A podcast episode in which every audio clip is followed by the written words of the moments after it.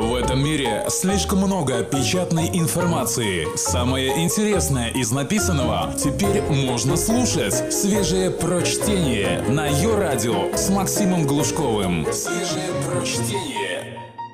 15 глупостей, которые не стоит делать в интернете. Оказывается, интернет — это не то место, где можно позволять себе расслабиться и побыть самим собой — 24 часа в сутки за вами следят тысячи злых и бдительных глаз, предвкушающих ваши промахи и радующихся каждому неверному шагу. Текст Тани Коуэн для электронного журнала «Метрополь». Хватит верить в людей. 1896 друзей.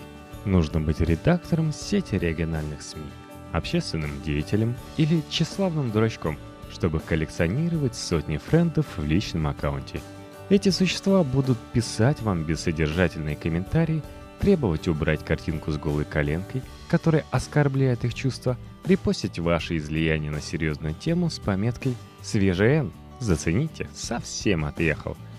В друзья попадет новая девушка вашего бывшего, которая будет читать ваши страдальческие подзамки и хохотать. А работодатель трижды подумает, нужно ли ему оплачивать чтение вашей бесконечной ленты в рабочее время выкладывать свои фото нил. Даже если вы гордитесь своим телом и готовы светить сосцами на страницах любого издания, даже если вы выслали снимок по почте одному человеку, которому доверяете, все равно по закону подлости картинка попадет на подлепру ID-IOD, на стол слюнявого аутиста коллеги, на глаза бабушки, которая отметит, что не для того дедушка потерял ногу под Сталинградом, чтобы вы вот это вот банковская информация в соцсетях. Случай в России. В прошлом месяце один московский журналист написал другому номер своей карты в чате Фейсбука и лишился 40 тысяч рублей в пользу южнокорейских хакеров. В деловых коммуникациях используйте Skype или защищенную почту и вообще заведите виртуальную дебетную карту для интернет-транзакций и не дразните гусей. Чекина дома – Высококреативный ход, демонстрирующий вашу нетривиальность и тонкое чувство юмора. Назвать венью своего дома «помойка Павлика» или «логово льва». Обозначить его как стрип-клуб и регулярно чекиниться. В совокупности с ошибками, занесением в друзья кого попало и постингом в соцсети всего, на что вы тратите деньги, ведет к печальным последствиям в виде попыток квартирных краж – Пока вы заняты гонкой за бейджиком специалист по пивным Праге, уровень 3, логин через Facebook, Twitter, ВКонтакте. Во-первых, направо и налево раздавая доступ к своему аккаунту, вы рискуете стать распространителем спама.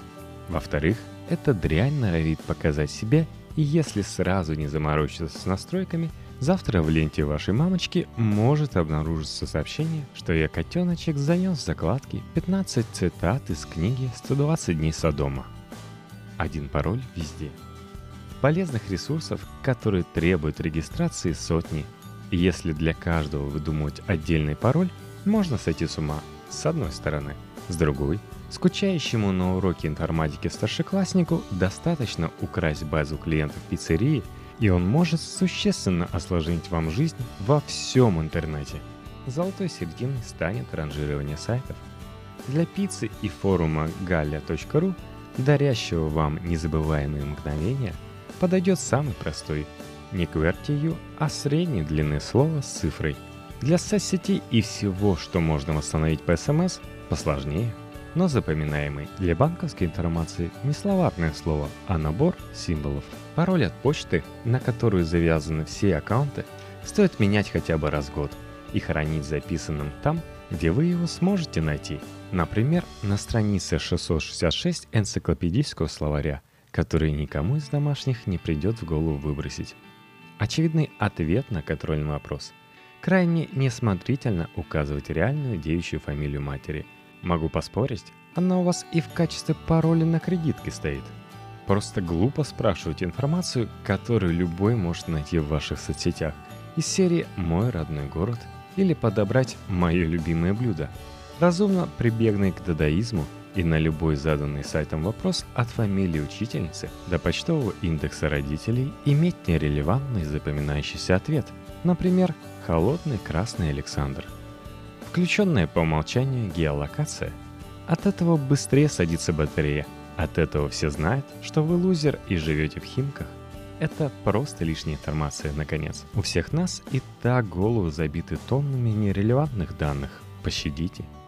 Постить чужое фото без согласования. Вам этот групповой портрет с вечеринки может казаться милым, а другому участнику он режет сердце, и нос у него там картошкой, и зубы желтые, и двойной подбородок под улыбкой имбецила. Соблюдайте этические правила, и друзья не станут постить вас в таких ракурсах, от которых рушится выстраиваемый месяцами посредством селфи образ симпатичного человека. Вывешивать номер телефона в общий доступ.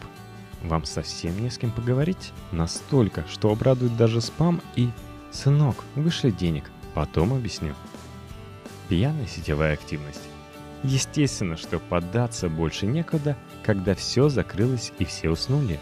А в вас бродит бодрящий алкоголь, и хочется событий – на утро окажется, что вы витиевато нахамили всем, кто вас читает. Написали комментарий Волочковой по поводу ее фигуры и заказали на eBay голову медведя за 2000 долларов. Поэтому правило пьяного интернета – смотреть и читать, но не трогать буквы на клавиатуре. Свежие прочтение. Максим Глушков. Ее радио. Дети – цветы жизни. Их или в землю, или в воду. Единственное полезное последствие истерики вокруг воображаемой эпидемии педофилии то, что родители подумают, прежде чем выкладывать очередное фото ребенка в соцсеть. Это у вас каждый снимок дитятки вызывает умиление. Остальным давно надоело толстощекое существо, похожее на миллионы таких же. Когда ребенок вырастет, то сам заведет Facebook и докажет миру, какой он у вас замечательный – а пока обляпанное кашей лицо в 50 ракурсах имеет ценность только для вас. И горстки женщин, как и вы, одурманены гормонами. Сохранять финансовую информацию на сайтах. Есть вещи, которые любой человек должен знать наизусть. Свои паспортные данные, телефоны своих близких и данные своей кредитной карты. Лучше каждый раз вбивать цифры при покупке, чем доказывать банку, что вы не покупали партию ботинок в Венесуэле делать заказы в неизвестных интернет-магазинах. Китайские сайты, мимикрирующие под американские, манят смешными ценами при огромном ассортименте.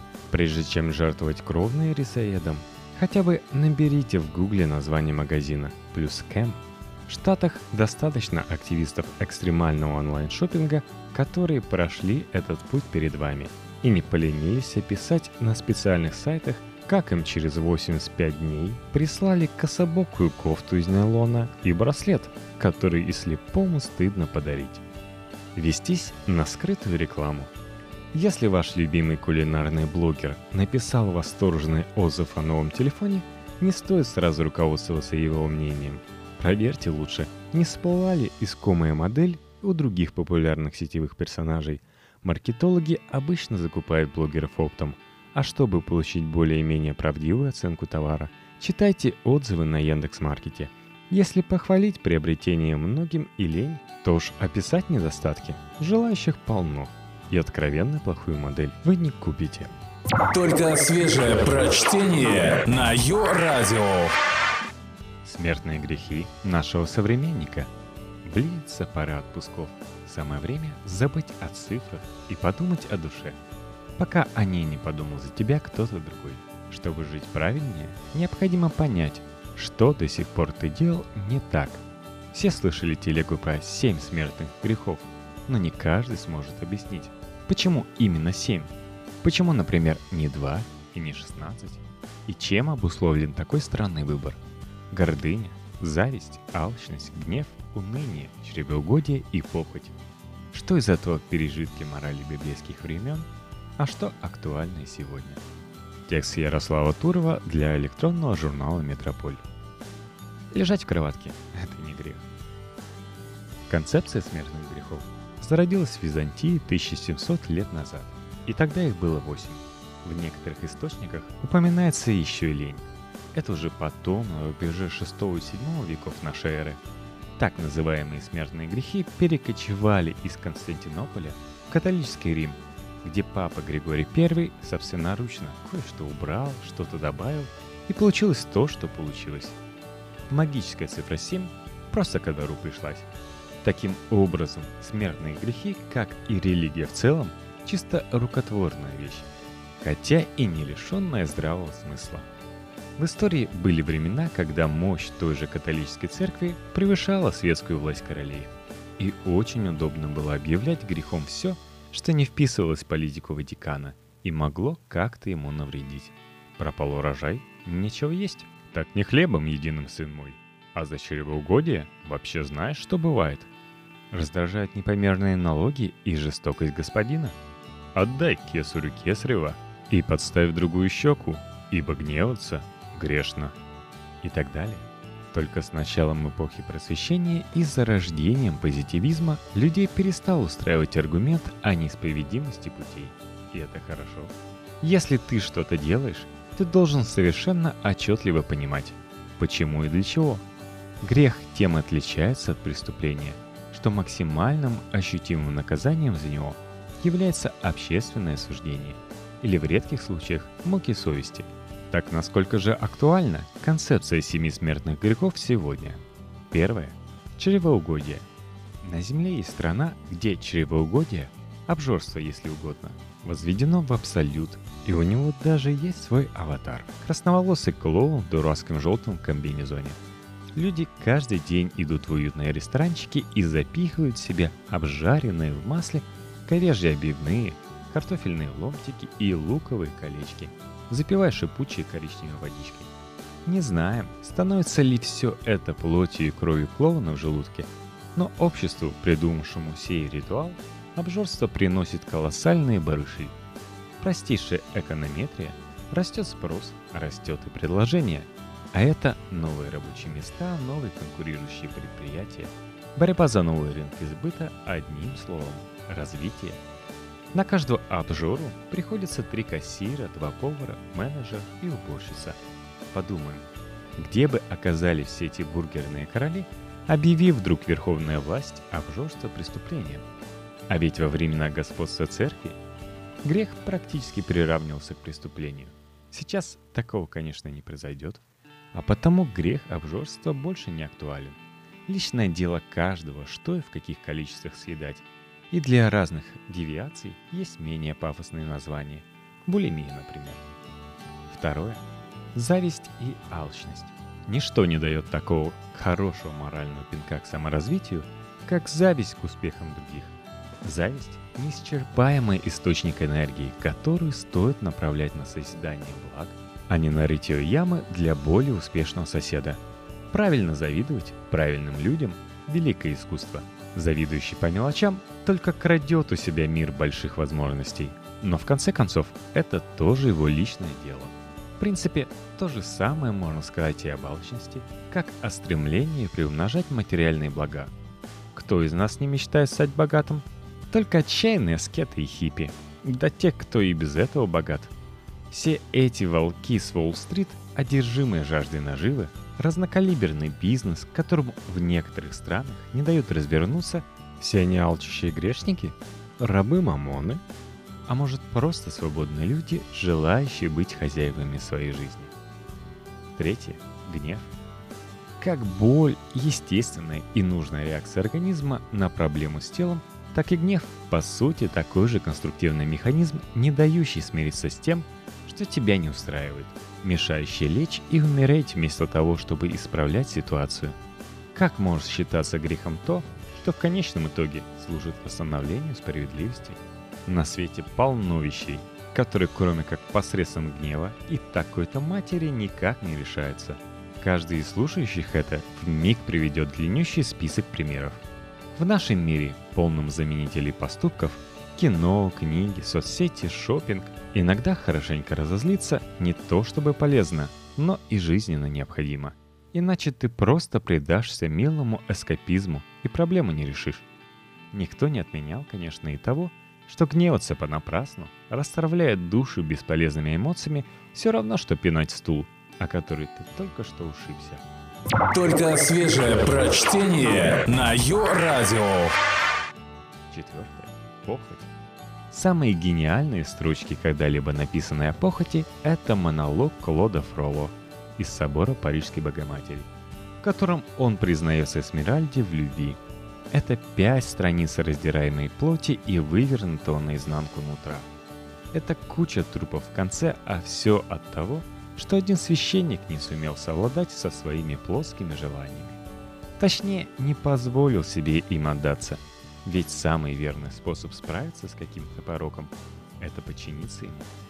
На Руси потому и не появилась инквизиция, что православным священникам было разрешено жениться. Удовлетворенная похоть – залог стабильности общества. Сублимация двигает культуру, в том числе и массовую.